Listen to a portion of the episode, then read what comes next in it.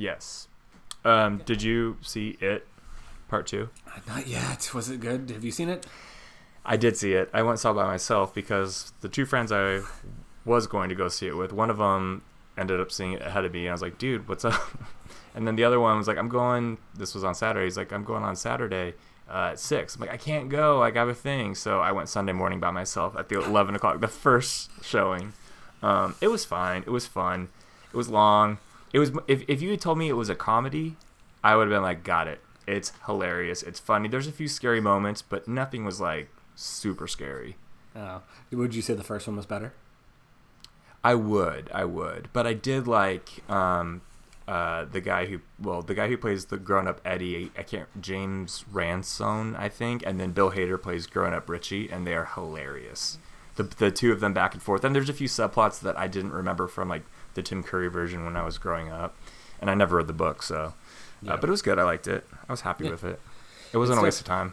That's good. It's definitely on my list of, of things to see. I just haven't made it to Yeah. the theater yet. Yeah. Wow. All right. Um, I can't believe we're here again. here we go. it's okay. happening. We're all older now. Another year older, another year wiser. We still have our hair though. That's good. Good for us. okay.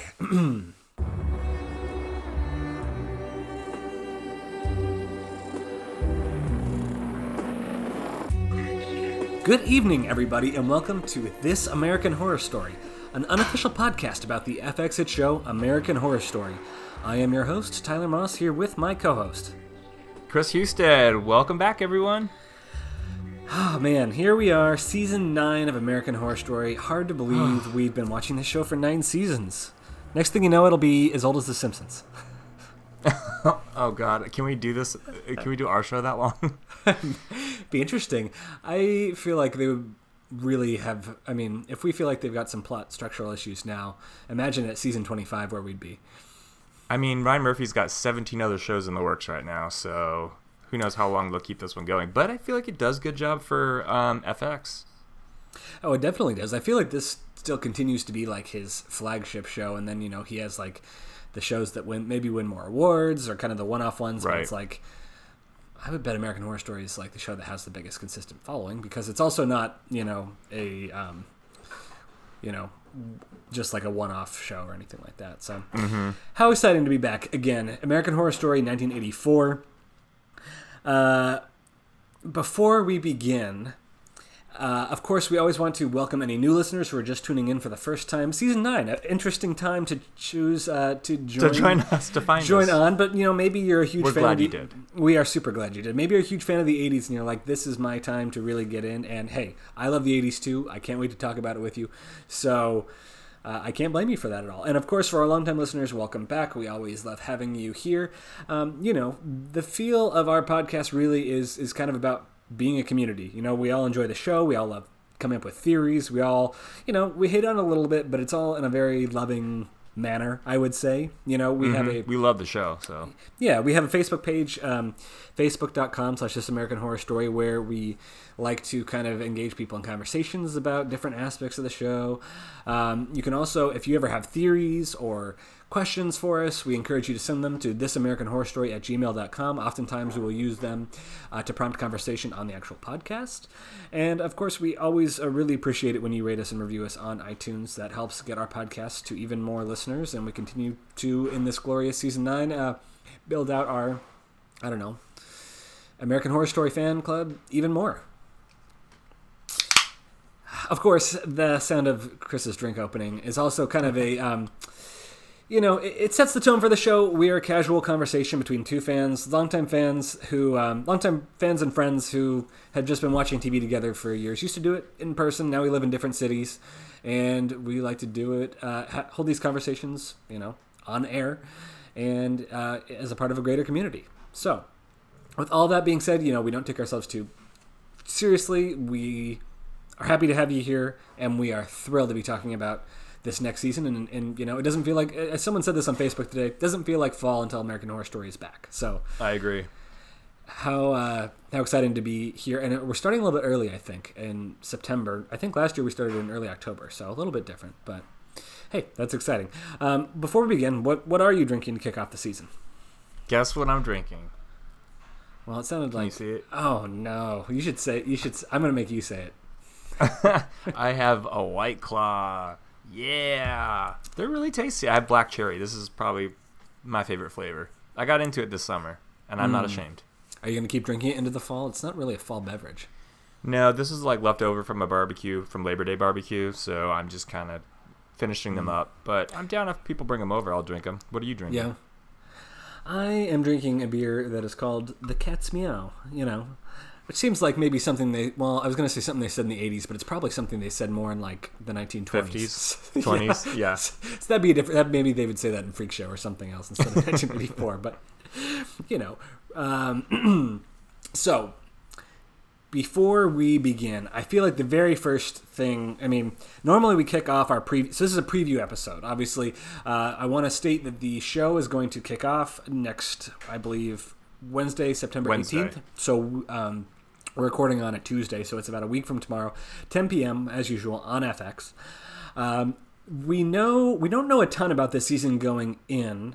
Um, I think it's kind of a similar position to last season where we didn't know a whole lot other than it was supposed to be a Coven Murder House crossover.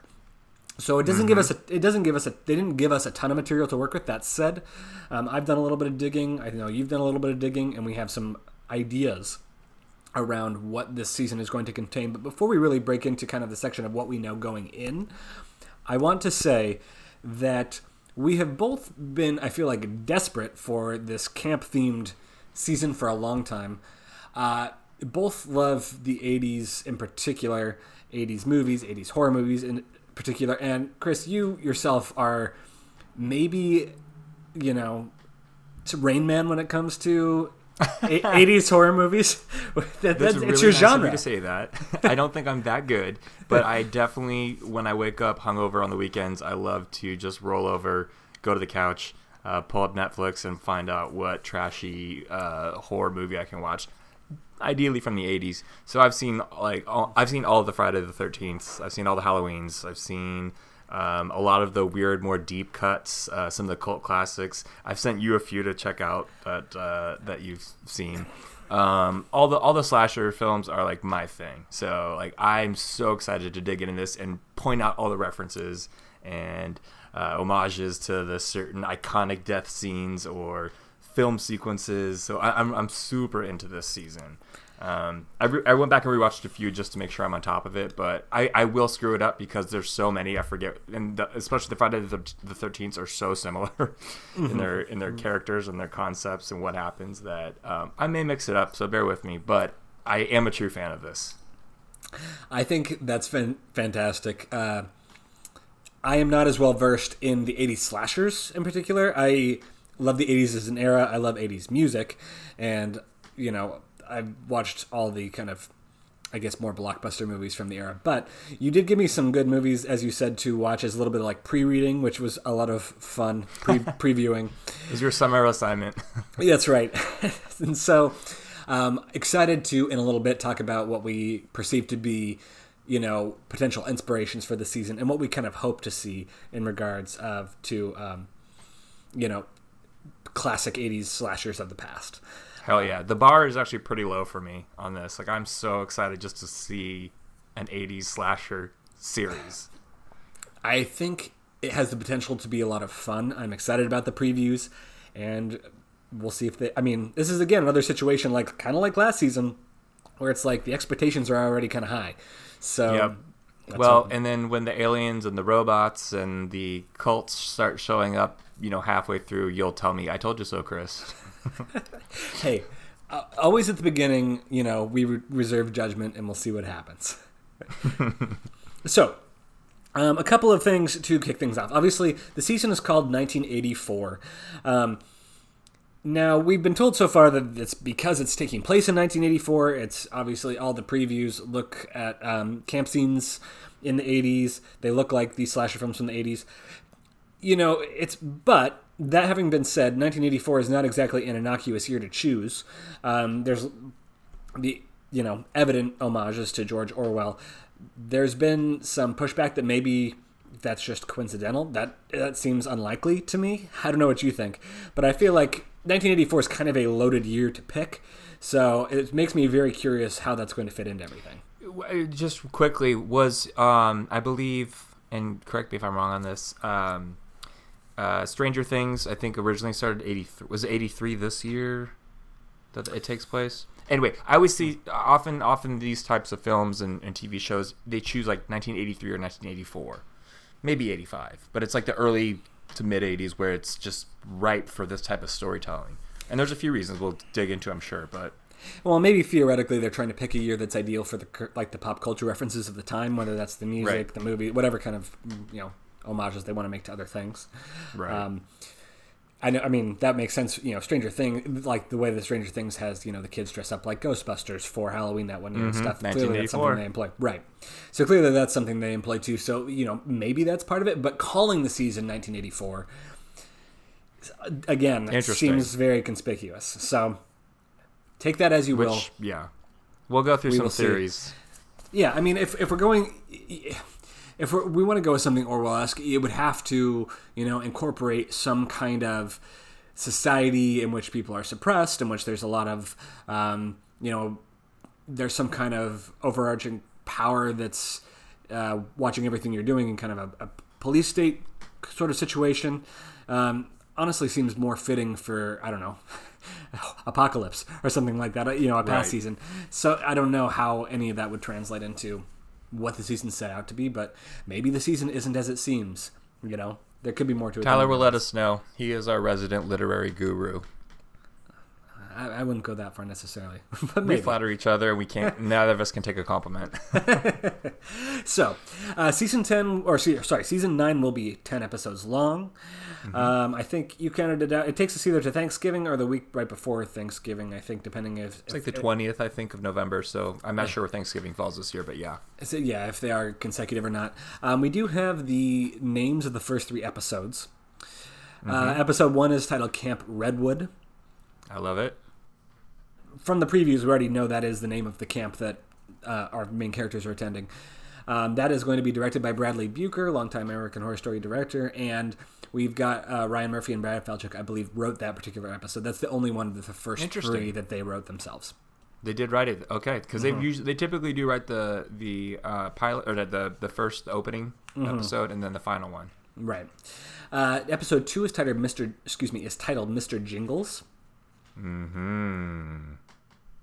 Now, from the previews, I presume you've watched the previews, yeah, or you, you've seen as many. I mean, there's there's so many of them; it's hard to keep track of everything. I believe Mr. Jingles is the name of John Carroll Lynch's murderer, maybe. Um, you know how there's the character that escapes from the asylum. Have you? Yes, I know. Yeah, yeah. I didn't know who was playing Mr. Jingles though. I think it's John Carroll Lynch. Um, Okay. We'll go into specific. Yeah. uh, you know actors when we get to that cast section. But that is what episode two is titled, and episode three is titled Slashdance. Um, you know, Yes. there's going to be some slash going on. It also is a obvious reference to the movie Flashdance, so that'll be fun as well. Um, I, one thing I do want to say off the bat is that the '80s costumes look phenomenal. Mm-hmm. There's that one teaser that just has everybody kind of dancing in their costumes, which is pretty entertaining. Uh, I mean, they're pretty yeah, on point. Cody I- Mm-hmm. Fern looks pretty ridiculous, and uh, Billie Lourd. Mm-hmm. Lourd looks. She's got the feathered hair, and it's just so '80s. I love it. I can't wait. It's Mm. it- we love it because it's terrible, but it's also so cool. Right. The previews right now show a lot of 80s camp kind of mainstays. You know, there's bunk cabins, there's running through the woods with someone chasing you, there's knives through doors. These are all pretty classic elements of, um, you know, uh, 80s slasher movies, I guess. One of the previews did have a Billie Eilish sound. Billie Eilish, how do you say her name? Eilish, Um, yeah. Eilish as a at, on the soundtrack, and I did have some people theorizing that maybe she seems like the type of person that would make a guest cameo on American Horror Story. So, you know, She throwing could. that I out there. she's only like 17 or 18, so she's like right at the age of maybe being a camper. Now she'd be a counselor. Yeah, so I, I I saw some like you know, people theorizing on Twitter and stuff. There was some buzz going on that. Well, maybe you know, we always have random cameos throughout the season. She could be one of them, hypothetically. She's our Stevie Nicks this year. Yeah, who knows? No, no. yeah, yeah, let's let's not give her that kind of credit just just yet. Um, okay. So in the preview, in one of the preview episodes, basically the one the preview that is like the most fleshed out, we we have you know Emma Roberts, Cody Fern, Billie Lourd, and their kind of crew appear to work at some kind of like aerobics studio. and uh, Cody Fern gets a job as a camp counselor at Camp Red Oak or Redwood, and Redwood. Yep. and invites everyone there to go join him for the summer. So that's kind of how we are getting to the camp. Um, it looks like so Emma Roberts' character, she's going to be the star of this season. That's that much has been foretold, and it looks like her character has some kind of past trauma that's happened to her that generally kind of makes her skittish to, you know, scary situations. I guess. I mean, that's another kind of common trope is like a character that has like a, I don't know, Well, in the yeah, in, in, the pre in the kind of longer trailer for the ep, or for the season, I believe we see her in bed get attacked. Wait, Is that her? That's that's her character. I yeah, and I was that was that. Do we know if that was like at the camp or if that was supposed to be like a flashback to something beforehand? I took it as a flashback because it happens early on. Um, so Okay. to me, I was already kind of theorizing that maybe Emma or what's her, uh, her character's Brooke. name going to be? Brooke. Brooke is going to re-encounter that same person because when we heard someone broke up, breaks out from the asylum, that Mm. maybe that's that person who had originally went on the rampage or tried to kill people. So that's her trauma, and now she's going to have to face it again in the camp setting. Possibly, is Mm-hmm. a theory. Well, and b- so based on that theory, the other thing we learned in the preview is that this character for Escape from the Asylum is named Mister Jingles, uh, and they're on the lookout for. It's a like. There's also some like news reports of someone who is a like stabbing people basically like uh, on the loose. It's not clear. It wasn't clear to me from the preview whether or not they've directly connected Mr. Jingles with the person who's doing the slasher murders or whether those are two separate people. Um, I guess we'll we'll watch the show and see. Um and then, of course, the other part that we see is like on the way to camp. It seems like the counselors find a person in the road, uh, in, like they, and they bring this person back to camp with them, and they need some kind of resuscitation. Th- Or this- they hit this person. Well, and that's what I was thinking. It's like almost like Right? a, I know what you did last summer, kind of. exactly. But that's a '90s movie, isn't it? That's like 1999. Yeah, yeah. So I don't know. Maybe we're just gonna make homages to all sorts of teen movies from All the slasher, 80s and like 90s. road trip, yeah, anything. Um, I do want to point out the van that they are traveling in to get to the camp is almost spot on to the van in Friday the 13th. Is it? Like the, the same type of, like a Scooby Doo type van. um, different colors on it, but same type of a paint job. That's true. It's like, and you know, I don't know how many times have you seen when people are driving up to camp or to the cabin in the woods, they're always in a bigger van or something like that. So, but this one looks almost spot on to Friday the Thirteenth, and also interesting, I think, in Friday the Thirteenth, there is a character named Chrissy Higgins who's kind of one of the more popular Friday the Thirteenth final girls who uh, survives a previous uh, experience attack from Jason Voorhees to come in. It, she she's in Friday the Thirteenth, but she kind of talks about her past story in the th- Friday the Thirteenth when she was younger. The third, the, sorry, the third film. She talks about it in that film. So we know we don't see her in one or 2 mm-hmm. but what happens to her happens in the time of like one or two, and she just kind of flashes back to it, and then she re-encounters him years later. So that might be the Emma Roberts character, at least inspiration behind it. The van sold me on it, but or the van told me it was very Friday the Thirteenth Part Three, which was also terribly done in 3D. Yeah. um, but uh, the character of Emma Roberts with that past experience led me to more think that this is really close to Friday the Thirteenth Part Three D. Anyway. Big theory. Big Yeah, theory. I might yeah. be totally off. No, that, that's great. That's that's what this this is a forum for. Is you you got to throw that out there at the beginning. Um, before we dive into cast, and then after that we'll go into inspirations. Is there anything else that I missed that you can think of that kind of we already know going into the season? Um, you'll go into cast. Uh, I'm trying to think if there's. No, I think what we'll cover it when we go to cast. I do think that there is going to be a lot of um, people that we could, will guess in the cast that Ryan Murphy may have wanted someone else to do it, but couldn't get that person because they decided not to do it. So uh, he got like a backup, who who will be great, but um, the cast is a lot different this time around. Not a lot different, but there's only a few more familiar faces, and there are lesser known faces, or there are later season faces as opposed to like our big staples. From the yeah, who have been there from the very beginning, and who knows, maybe we'll have some. Well, we will for sure have at least one cameo we know come that from a, a staple. Yeah. Uh, but let, so I guess let's go into that section of it now. Yeah. So the the first per- so first let's talk about returning cast. Emma Roberts is the one we already discussed. She's going to be kind of the I guess uh, point of view character effectively for this season. Um, her character's name is going to be Brooke. She seems nice, sweet. Opposite of all the Emma Roberts characters she's played, I yeah, feel like in the in this universe. Not exactly a Madison Montgomery, so we'll right. see we'll see how we feel about her in this role.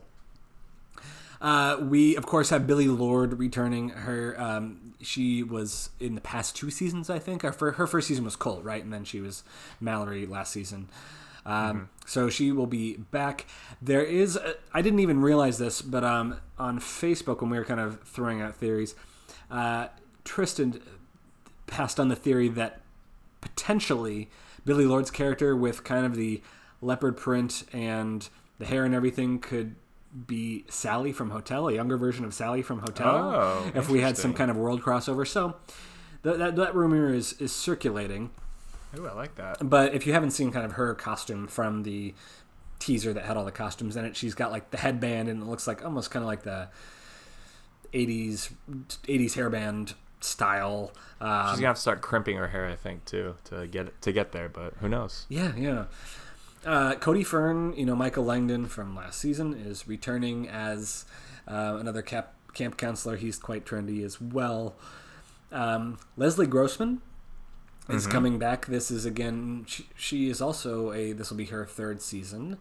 Um, it's not like a lot of these people. Unfortunately, it's not really clear. Other than Brooke, we don't really have a grip on their characters. Uh, I think Leslie Grossman's character is I don't know if she's like some kind of administrator at the camp, something along those lines. I think she's like the camp director or something. Yeah. At least she acts like it. Yeah, that's kind of what we see. And then the um, more interesting one, who hasn't been in a season in a while, is John Carroll Lynch. You will remember him, of course, originally as Twisty the Clown in Freak Show. And he also played a serial killer in Hotel in the Flash, in like the room where what's the night of the the night of the dead where everyone comes back to life? Right. Uh, did he play John Wayne uh, um, uh, Gates? No. Did he? John Wayne Gacy. Yeah. Is that that right? Yeah. That sounds right. Um, obviously, we didn't bother to look this up in advance, but. It was like seven seasons ago. Sorry. Yeah, but but but point point being that he was in Hotel, and so yeah. this, uh, this, I think, is his only his third season because I don't think he was in another season since then that I remember. Um, and th- that I, at least that I was trying to find out a quick cursory overview. Also but like, yeah, but I do believe while, while you're kind of double checking that, I do believe that he was yeah. playing. Um, that he will be playing this Mr. Jingles character. There's already kind of circulating that he's going to be playing a villain this season again, so it would be fitting that he's playing the Mr. Jingles character. If you kind of look at the, we we get some shots of that character in the previews, and he's kind of wearing like a raincoat and he's got like a handlebar mustache and stuff and I'm I'm pretty sure that's John Carroll Lynch. Yeah, he did play yeah. It's uh John Carroll Lynch. Mm-hmm. And I was searching John Carroll Oates, which is Joyce Carol Oates, not a person. Anyway, yes, he played um, John Wayne Gacy. Okay, cool. So we were right about that. Confirmed.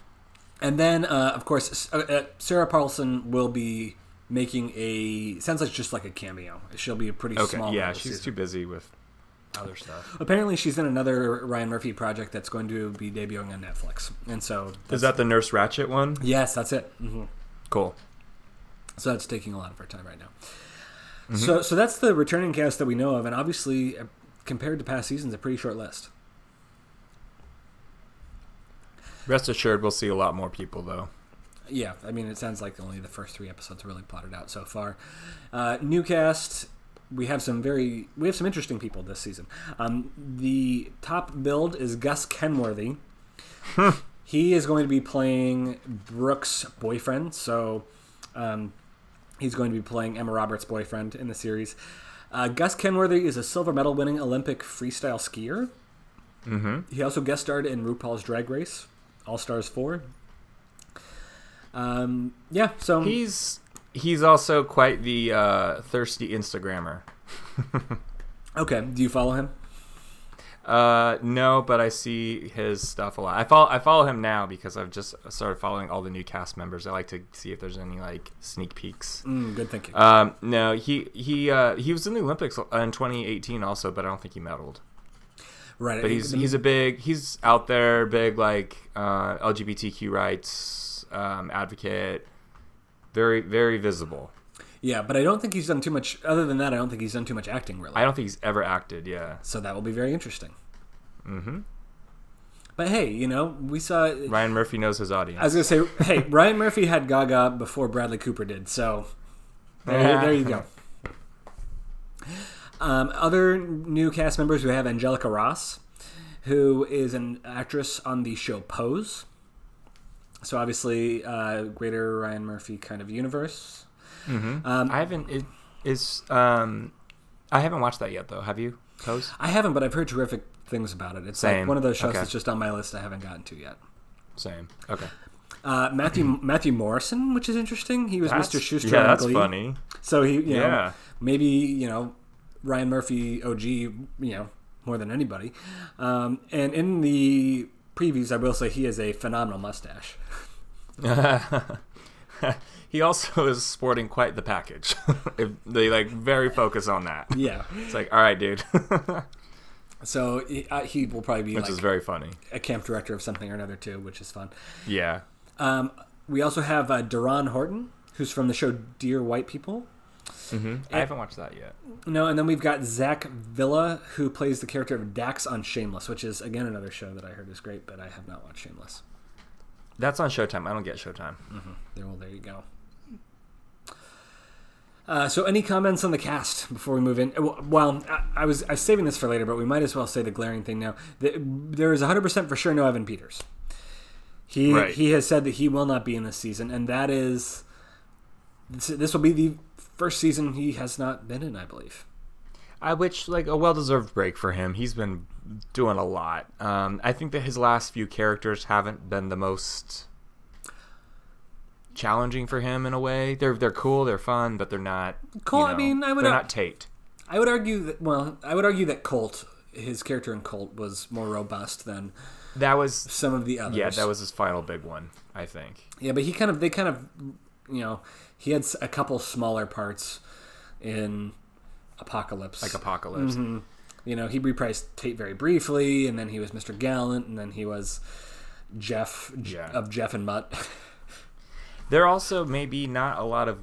I mean, if you think about your traditional 80s slasher horror films, pretty much everyone's superficial. There's not a lot of depth to do some like good acting work. If I'm thinking as an actor, if I'm a young WB actor or CW, whatever they call it now, um, Showing your age. then I would want to be right. I am showing my age. I was born in the 80s. um, I would, uh, I would, I would be jumping at the chance. But if I'm Evan Peters, maybe I'm looking for doing some movie. I mean, I've been in the X Men movies as Quicksilver. I've got some more options probably. Yeah. So I will miss him because I like him a lot. But you know, well, well deserved break. And I don't know if there's anything meaty enough for him in this type of a fun type of a slasher campy thing, uh, as opposed to when he had something like Cult. Yeah, absolutely, and I think that's that's probably the case. And like you said, well deserved break. It'll make for. a- Yeah. I mean, especially at this point, season nine, we're looking for new dynamics in the show, uh, and even though they play different characters most of the time, it There was also yeah. Uh, As I said, there's also there was the woman that they introduce as Birdie, I think, in the trailer, who is like the camp cook. oh the And older she's the older yeah, woman. the older woman, kind of disheveled, and that chef sort of remind me of the chef in Sleepaway Camp. which we should talk woman. about soon. Yeah. Yeah. Uh. um, but also, I could see like maybe Ryan probably wanted um, Kathy Bates or someone to be like to come play that role. Oh man, Kathy Bates would have been awesome in that role. Now that you say that, Yeah, I'm sure whoever he gets going to be great. Is, so is that the one you were thinking of? Uh, when you Yeah. when you said like potential people that he wanted, but like we're off doing other yeah, things. that's what I was thinking. It was like Kathy Bates would have been great for that because just because I remember her as um, in Freak Shows, the bearded woman, how like she really like took that to a really cool place. yeah. Even though I didn't like that season that much, but I- anyway, I hear you. I hear you. Awesome. So the next part, I mean, you kind of segued into that quite well because the next part we wanted to talk about was ins- you know potential inspirations for this season. Uh, now, the ones that I've heard cited over and over and over again were Halloween, Friday the Thirteenth. Uh, there's a third one I'm missing that was kind of in that era. It, it wasn't Sleepaway Camp, which we will talk about. That seems like it's more of a cult classic movie. Um, yeah. Maybe we should briefly before we go into this section, spoiler alerts if you haven't seen any of these movies because we're going to be talking about some of them, um, details in them that are, and actually for the rest of the our season of our show, we'll be talking a lot about these. So Right, because up and go watch them all. homages and everything else like that. So, first one I want to start with is Halloween because of the, the the that's the one I did not review or watch again from the other past ones that uh, you know the previewing that I did to prepare for this. So I would was wondering if you could kind of give everyone just a rough over kind of overview of what happens in Halloween. Sure, Halloween happens like way earlier, um, 70s, but it's John Carpenter's kind of magnum opus, and it's what put Jamie Lee Curtis on the map as a scream queen. Uh, Jamie Lee Curtis, daughter of Janet Leigh, who is in Psycho, uh, as the uh, scream queen of that. Anyway, it's your traditional babysitter stalker story, and uh, this guy gets, or this guy kind of murders his family disappears, comes back, uh, and essentially starts murdering babysitters or, or like people that are friends with Jamie Lee Curtis's character in town during Halloween. And then it spawns a direct sequel, which takes place in the hospital where Jamie Lee, Jamie Lee Curtis's character gets taken. Uh, that's kind of a fun one. And then it just starts starts cycling into the ones that you've seen over and over and over until more recently they rebooted it after the first one and kind of wiped the slate clean. Uh, but essentially, the, the villain there is Michael Myers, and he's unstoppable. He's been in an insane asylum. He gets out, and he starts terrorizing the town of Haddonfield. That's his kind of story. He wears the William Shatner mask, um, very iconic for him. So, and he uses a butcher knife as a uh, weapon. Awesome. That's kind of the basic, the basics. Of it. That's I think that for those who either haven't watched Halloween in a long time or you know have never you know seen it for one reason or another, that's a perfect overview. Now let's talk about the Friday the Thirteenth series, which I did rewatch the very first Friday the Thirteenth, Thirteenth, which I think I texted you afterward that I had forgotten that Jason was not actually the villain in the original Friday the Thirteenth. And what did I send you? You sent me a Drew Barrymore gif, I believe. It's like you and Drew Barrymore. F- folks who don't remember Scream, Drew Barrymore got that answer wrong and paid dearly for it. who is the killer in the first film, Friday the 13th, Tyler? It is Jason Voorhees' mother. Pamela Voorhees. She so the the basics of that film, right, is kind of what we're seeing here. A bunch of well, you you just saw it. Why don't you give us the quick rundown? We have a bunch of counselors. Well, so I believe the movie. I, I watched this and Sleepaway Camp right next to each other, so let me make sure I don't get these two. They're pretty similar in a way, but Right. Uh, so basically, we have um, we open on a camp. I believe that is like it looks. It looks like fall, and the camp is deserted or for sale. Lake. and it's for sale, right? And then you, I mean, it's kind of supposed to be ominous of like some, and there's like you know shit everywhere, and it looks like something clearly happened to this at this campsite, and you're wondering what happened or whatever. And so we ha- we start the movie off with this young girl who is like on her way to be a cook at this camp. And she's en route from you know somewhere out of town. And she rolls into this small town. And she's looking for somebody to drive her to the camp. And she says that she's going to camp crystal lake. And everyone kind of at this diner kind of looks at each other because camp crystal lake apparently has a reputation for people dying at camp crystal lake. Some kid drowned at some point. And then since then there's like other people been murdered and all this different stuff's happened Anyway, because the counselors were neglecting the kids. Right. And so the camp shut down, but the let me see if I get this right. The son of the people who owned the original camp has decided he's going to bring it back and it's going to be more robust than ever and he's going to run Camp Crystal Lake and, and make it all shiny and new again. But so, so all the counselors are arriving, I guess, a week or two before the kids arrive, basically, to kind of help prep mm-hmm. things. They're painting stuff, they're getting all the sides ready. Anyway, they get there and people start being murdered. Um, and you get this first person camera that is also popular in Sleepaway Camp too, and I have to feel like they're definitely going to employ it in American Horror Story Oh, this absolutely season. better. Which is like you're getting the perspective camera of the killer because you don't know who the killer is at this point in time, and you like see their, their hands either like choking somebody or like stabbing somebody, all this kind of different stuff.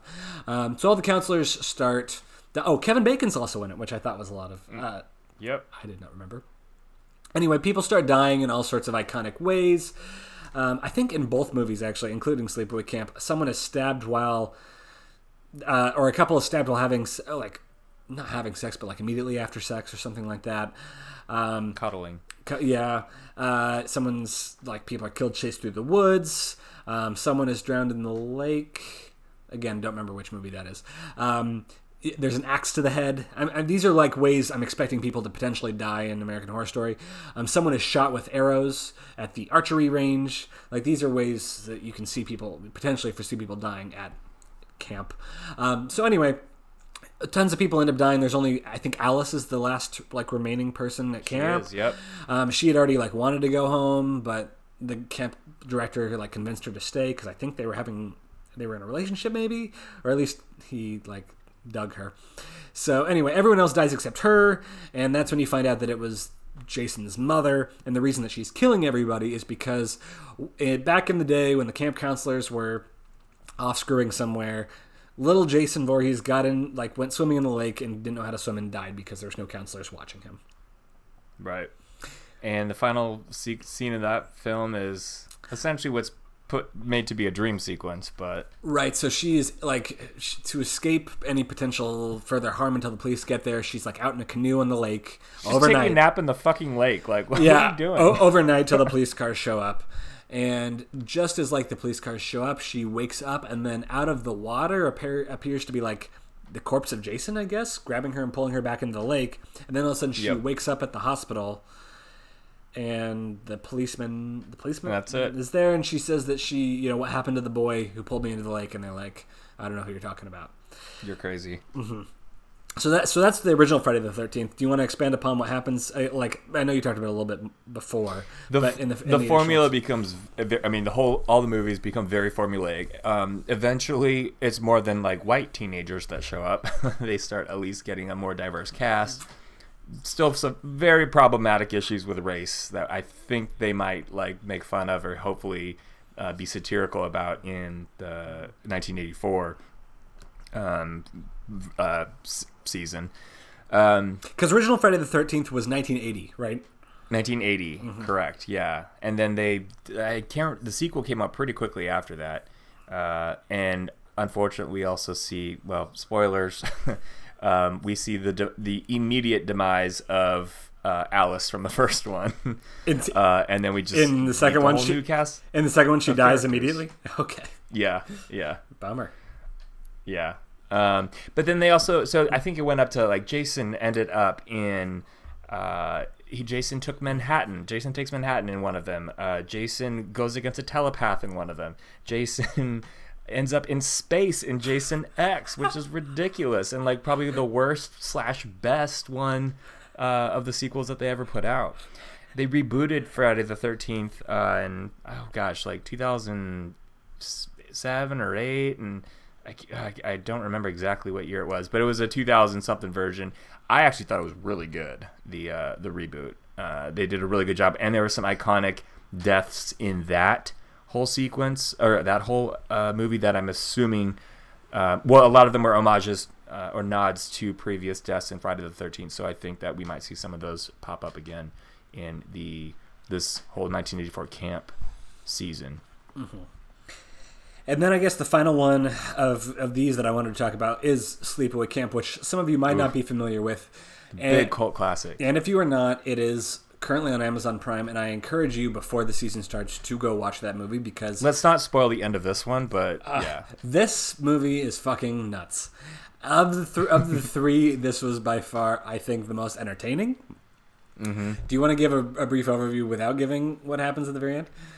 Um, it's this one's kind of cool. It's a little different because we are following some of the counselors at a camp, but we're also following um, some of the some of the kids. In particular, one kid, um, Bethany. and Angela. Angela, who's oh, Yeah, okay, and and and, and, and her, her experience and her cousin Rick. That's right.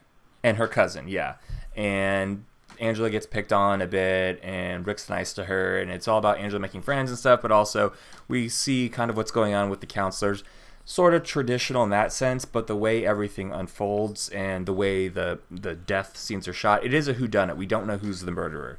We don't know if it's a ghost story person or if it's someone at the camp.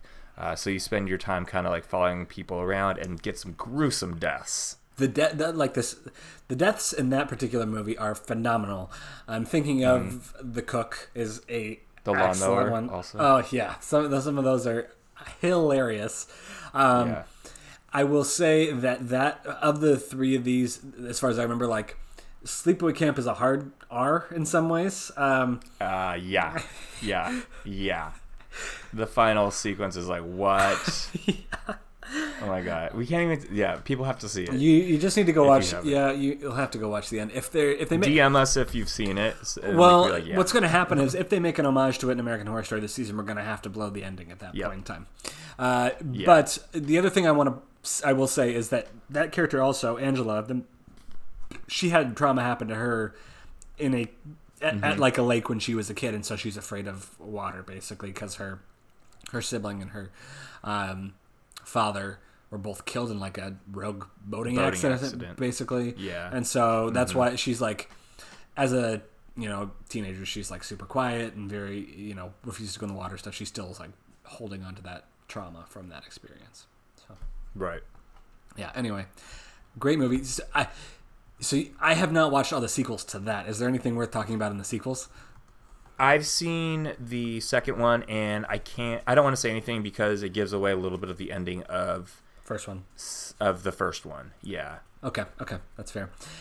well, it gives away who lives at the end of the first one. Is that worth saying? I think that part's fine. That's not the part you don't want to Okay. give away. So essentially, it's um.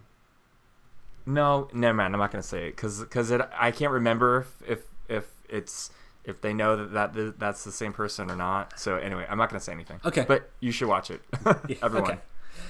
Yeah. Nah, I need to go watch the second one now. Um, are there any other '80s slasher films, like camp slasher films, that you think they would be referencing that I haven't mentioned here? I can't think of it at the top of my head. There's a few that I haven't seen that I'm gonna try to see before. Um, I sent you like a list of things that of ones that I found, but nothing off the top of my head. I'm sure someone's gonna like send us a few messages about ones we should check out, and please send us those that we may have missed, so we're on top of it. For sure. And the last thing we're going to talk about in this inspirations for the season section is kind of different things that were happening in at the time in 1984 to kind of like just set the context for the era. Oh boy, yes. So we talked a li- about this a little bit during Cult, I feel like, but 70s is when it started. 80s and 90s is when it kind of picked up. But the Satanic Panic was a big thing in the 80s. Um, we covered a little bit of, of that during the Colt. uh, cult season, but there was a lot of like fear about like devil worshippers and teenagers joining cults and child abuse rituals and witches and symbols and pagan culture and Halloween, urban legends, things like that. So there might be some reference of that, and along those lines, there's some you know serial killers that were out there around the early to mid 80s. One of them that I dug up and looked at was, um, which I think we've talked about before, was uh, Richard Ramirez. I don't know if you remember that. He was he was kind of a serial killer, rapist, and burglar. He was a home invasion type of person. He was called the Night Stalker, and he was from doing this from like in the Bay Area from like '84 to '85, uh, and he was a Satanist. So I think like that maybe that's the type of person who gets breaks into uh, Brooks' home and tries to kill her or something like that. But that's that's kind of a very famous serial killer, serial killer around that time. Um, there was also uh, I'm trying to think of uh, he was called the Beauty Queen Killer, and I think he was in Florida, and that was a serial serial killer in 1984, and he would kind of target uh, like pretty women or attractive women, and he ended up killing I think eight women and and and 12 rapes or something like that. So pretty pretty terrible stuff. Uh, and he he ended up kind of like I think starting in Florida, and then he just kept like pop, popping around uh, uh, other states and committing these crimes. Um, I don't think he was a Satanist, but uh, either way, serial killer at the time that I think we should all kind of be aware of. Um, what other things were we talking about 80s wise that were kind of big? Um, I mean, we got the fashion portion a little bit already from the right. We, uh, the music is obviously going to play a role. I mean, I I, I, expect so, a stellar soundtrack. Oh yeah, the music hopefully is great. We got you know Tina Turner will be big. Maybe we'll get maybe we'll uh, get an '80s musician to cameo. That would seem. Oh, that would be cool. Yeah. yeah. Um, who do you want? Phil Collins, Billy Joel. oh, I don't know. Um, no, that's not really like maybe David Bowie was big. Wham was big. Uh, Bruce Springsteen. Uh, Janet Jackson. Rick Astley. That'd be cool. Oh God. Let's hope not. He's doing well these days. I think that would be a great I, one. I mean, it does. It would make perfect sense to use him and just yeah. Uh, and it, well, we talked about movies too. Also, you know, we had Ghostbusters, in, Indiana Jones. I think Temple of Doom was the one that was out. Uh, Terminator came out. Uh, Karate Kid. So, and you see a lot of those sort of like influences in the slasher films from the '80s as well. Totally. Um, Nightmare on Elm Street, in terms of horror stories, Nightmare on Elm Street, the mm-hmm. very first one came out. Gremlins. Uh, oh wow, yeah. Beverly Hills Cop. Um, that yeah, that's a lot of good stuff there. Never ending uh, story. Uh, Ronald Reagan was president. I wonder if they'll reference anything there. oh yeah, that's interesting. It would. I mean, a, if, if, it's if it's you know Ryan Murphy can't help but uh, involve politics one way or another, so that would mm-hmm. be surprising. Yep, yep. And then the um, the Olympics were happening in LA that year, and that's during that summer. So if it's summertime, the Olympics were that's kind going of, on. Kind of funny. We also have an actual Olympian in the show too. So yeah, yeah, I kind of like that. I wonder if they'll make a joke about that. Yeah. I hope so. Yeah, me too. So that kind of sets the stage for, I guess, the time period where we're at, where you know what these camp counselors will be experiencing, you know, in that year. Mm-hmm. Uh, so moving forward, I, I, mean, we have a couple of these these main questions that we ask every time. Before I ask you about your biggest, uh, start, start thinking about your biz, biggest excitement and your biggest concerns right now. But the one thing I okay. wanted to kind of mention, it's not, it, it's kind of related, but it's not really. And it's the I wanted to talk for just a minute about the idea of of camp. And mm-hmm. camp is an adjective that we have used in many past American Horror Story seasons to describe the style. I would say probably. Yep of the first few seasons I was gonna say maybe Hotel. Hotel, was the very first one to like most really kind of grip onto what it is, but I, yeah. I just th- it's something I want to talk about because obviously the word Coven was there too. Totally, uh, Co- Coven was there yeah. too. And then there's been a lot of aspects of other seasons that have kind of fit into fit into it as well. But I think it's suiting. Well, it's it's fitting that when we have a season that's about camping to just talk about what that word yeah means. what can you, actually could you define camp? Because that was a big question that a lot of people had last season like what is camp? What does it mean? Not not the camp like camping but like camp. Right. The adjective. yeah so as an adjective basically it's it's talking about a a style and a sensibility that regards something as appealing because of its bad taste and ironic value. Uh, that's one definition but in terms of art um, or social practice, it's considered a performance identity for several types of entertainment, including film, cabaret, pantomime, in which high art basically incorporates beauty and value compared to camp, I guess, being lively and audacious and dynamic and basically kind of being over the top for dramatic. Exactly. Um, eh, being being being over the top being I guess self aware of being over the top in order to make a point about something is how I would describe it. Um, the kind of some of the article you know articles I was reading about it is that it's often confused with terms like kitsch or cheesy when that's a little bit undervaluing the term because the term is is, is more as I said self aware whereas you'd say something's cheesy when it's like maybe trying you know trying to be sincere heartfelt and it's just kind of missing the point whereas something that's camp Camp is dramatic. yeah, and intentionally so, and maybe even kind of It's very purposeful, and maybe even self parodying to a certain note. You know, it's ostentatious, exaggerated, uh, theatrical, and it's it's Yes. something that is uh, you know it was um, really kind of it st- kind of became a big deal in the 60s with you know you started to have directors like uh, john waters and you know even today you think about people like rupaul kind of really and liberace kind of embody that kind of camp esthetic um, i believe I, i've got a note here that susan sontag once said that camp emphasizes key elements like uh, artifice frivolity naive middle class pretentiousness and shocking excess.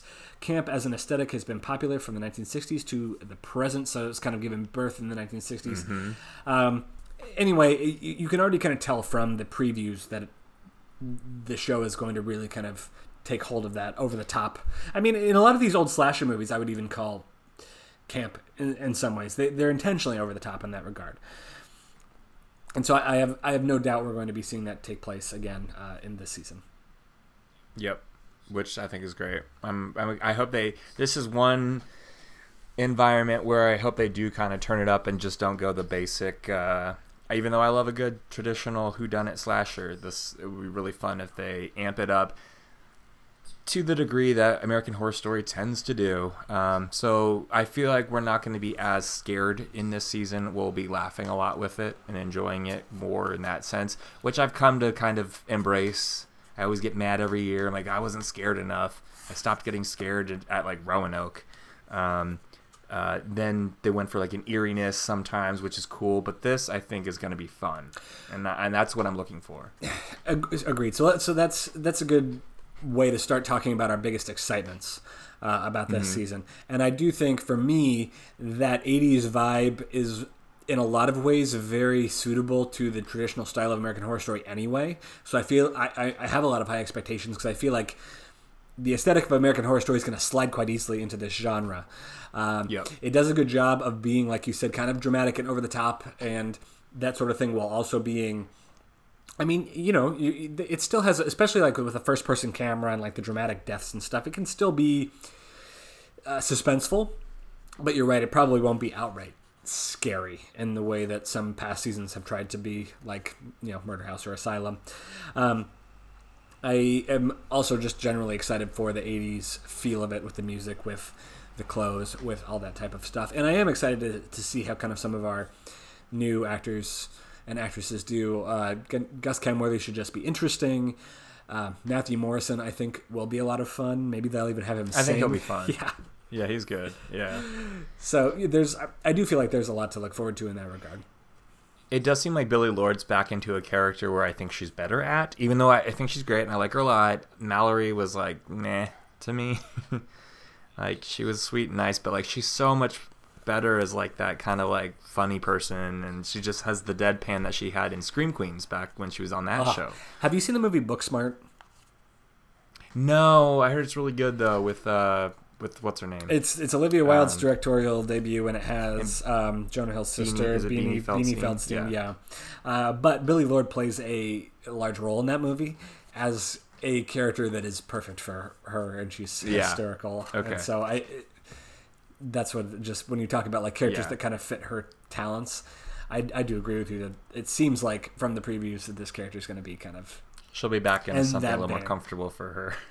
I'm also kind of excited to see what Cody Fern can do with a character that's not. I mean, I liked him last season as Michael, but he he was also kind of in a position where he had to play. I mean, a pretty loaded character, and so- Yeah, yeah.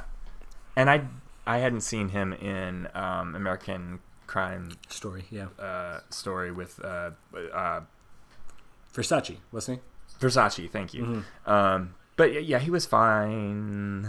I liked him. I liked um, yeah, but uh, this character seems much more also up his alley, where he like what we already saw. I actually had assumed, you know, just based off of his uh, mannerisms stuff like that, which was a total stereotype on my part. I, I recognize that I assumed he might be like gay in this, and he might not be because when I saw the trailer, he was very kind of douchey actually. Um, so I, I'm actually excited to see what he does with this character because I think he, he just seemed like he leaned right on into it and it was kind of fun. Well, and maybe in that same regard, we'll see some kind of subversions of tro- like some of these '80s tropes too, I which would would be that. really fun. I would love that. Yeah, yeah. I look forward to that. I'm very excited to see creative kills. I think that's one of the things why I love to watch horror movies. Especially this how- genre is like all about the creative kills. Yeah, let's see how fucked up we can like kill people. Like that's why like Final Destination is like one of my favorite series because I like seeing the Rube, Rube Goldberg uh, versions of like contraptions of how people die. Dark, I guess. I don't know what that says about me, but I like the creativity. One thing so I- I'm excited about that. One thing I'll also say too about this genre, like this 80s slasher genre, and you talked about it in in kind of uh, reviewing the past ones, is like this idea of like a ridiculously indestructible bad like villain, where like they get like everything could possibly happen to them that you you think they should be dead ten times over, and somehow they're still like stumbling through. It's it's like the it's like Harry and Marv in the Home Alone series, where like they just keep yeah, come on, you'd be dead after the first paint can to the face.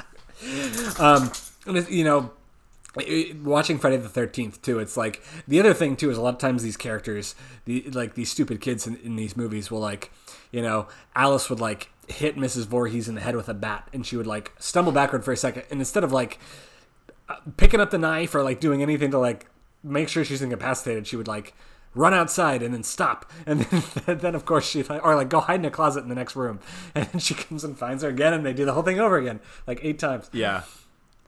I am sort of excited to see the poor choices characters make. Again. but I do hope they subvert some of that and like, you know, have some I'm I'm sure Emma Roberts' character Brooke will be smart or smarter than the some of the others. Mm-hmm. and I think I, i'm excited to see those Yeah, and so along those lines, character-wise, uh, like it is very formulaic in the Friday the 13th movie series. Mm-hmm. So, I'm hoping that it opens like that and our writers really like push it and make it something kind of cooler and deeper and but just as entertaining as a, a basic you know 80 to 90 minute friday the 13th uh, sequel And so that having been said, let's talk about what your biggest concerns are for this season. oh lord I, I think i'm ex- i'm concerned that uh, they're not going to do the serial killer justice in this or the killer in it or you know i you know i don't want them to do what they did to uh, uh, twisty which is like introduce him make him really cool and exciting for like two And scary episodes at first. and scary and then give him a really uh, Sob story, him. sympathetic background. And i'm like well like no like make me like be scared of this guy. You know that's one of the things about jason Voorhees and michael myers and any of the other serial killers and all the slasher uh, uh, in the slasher genre. I am sort of fearful of them because i know that they're just not going to stop and yeah, there's a little bit of a background story. Like Jason was drowned in, or drowned in a lake, and his mom wanted revenge. Uh, Michael's well, Michael was deluded. Uh, anyway, the I don't want I don't want them to do it the, the way they did Twisty. I would prefer it more to be like the bloody face route, where it, he was scary. We didn't know who he was, and he did some messed up stuff. That is kind of more of the wheelhouse of a serial killer. I'm hoping to see, Right. I feel like even though I love Twisty. well, I feel like there's a time and place for like a sympathetic villain, but in this particular genre, that's not what it's about at all. You know, Yeah. it's And yeah. a- and I would like a little bit of a whodunit element. I'm a big fan of those. Like Scream is is one of my favorite. Um, it's not even a trilogy; it's four movies now, but one of my favorite series on in horror and slashers. And uh, every different movie was something like, "Who is it?" It's some, a character we've met. The Michael Myers and the Jason Voorhees thing is like whatever. I, I can still be scared by that if they're going to go that route. But I hope there's some sort of a like mystery Well, that's happening. but even in in the original Friday the Thirteenth, you didn't know who it was till the very end. absolutely, And that's totally true. And same thing in Sleepaway Camp is like that's what that first person camera Mm-hmm. did so well is it like made you wonder whose perspective you were watching out of. Who's this was cool. person? Yep. And there's a lore at the camp, I'm sure, where they hear scary stories, and that's what people think it might be. But it'd be cool if there's a kind of a human element to what's going on killing. Besides, here's a serial killer, and you should feel bad for him. Right. Um, what? Who, yeah, who's your favorite serial killer? I mean, you like your twisty Oh, from the series, from this series, yeah. I did like Twisty. I I just didn't like the humanization of him that much. Um, I, I mean, I also really enjoyed Dandy as just being a absolutely like psych. That, he was like a very. It's funny they were both in the one season that we often criticize, but we always talk about them Yeah. as being the two huge highlights of that. We just didn't get enough of them. Um, Right. He was really fun too. yeah. And Bloody Bloody Yeah, Bloody well- Face is a good example. He was great. Um, I mean, Tate Tate's a serial killer. He's more sympathetic, I guess. mm-hmm. Uh, it's that's not really how you think of him, but he was. Right. Uh, my other fear is always the fear that we have with a new season of American Horror Story, which is three or four episodes in, they're just gonna start throwing shit on the wall. I mean, that's the note I even put here in this document. It's like structure is always a worry. Yep. I will say that we felt like they salvaged some parts of Apocalypse that fell off a little bit at the end last season. Uh, certainly better than they did. I think Cult. We were uh, specifically upset with how that season ended.